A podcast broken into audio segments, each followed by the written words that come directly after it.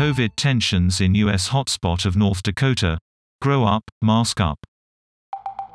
One in every 800 North Dakotans has now died from COVID, but people remain split on how seriously to take it.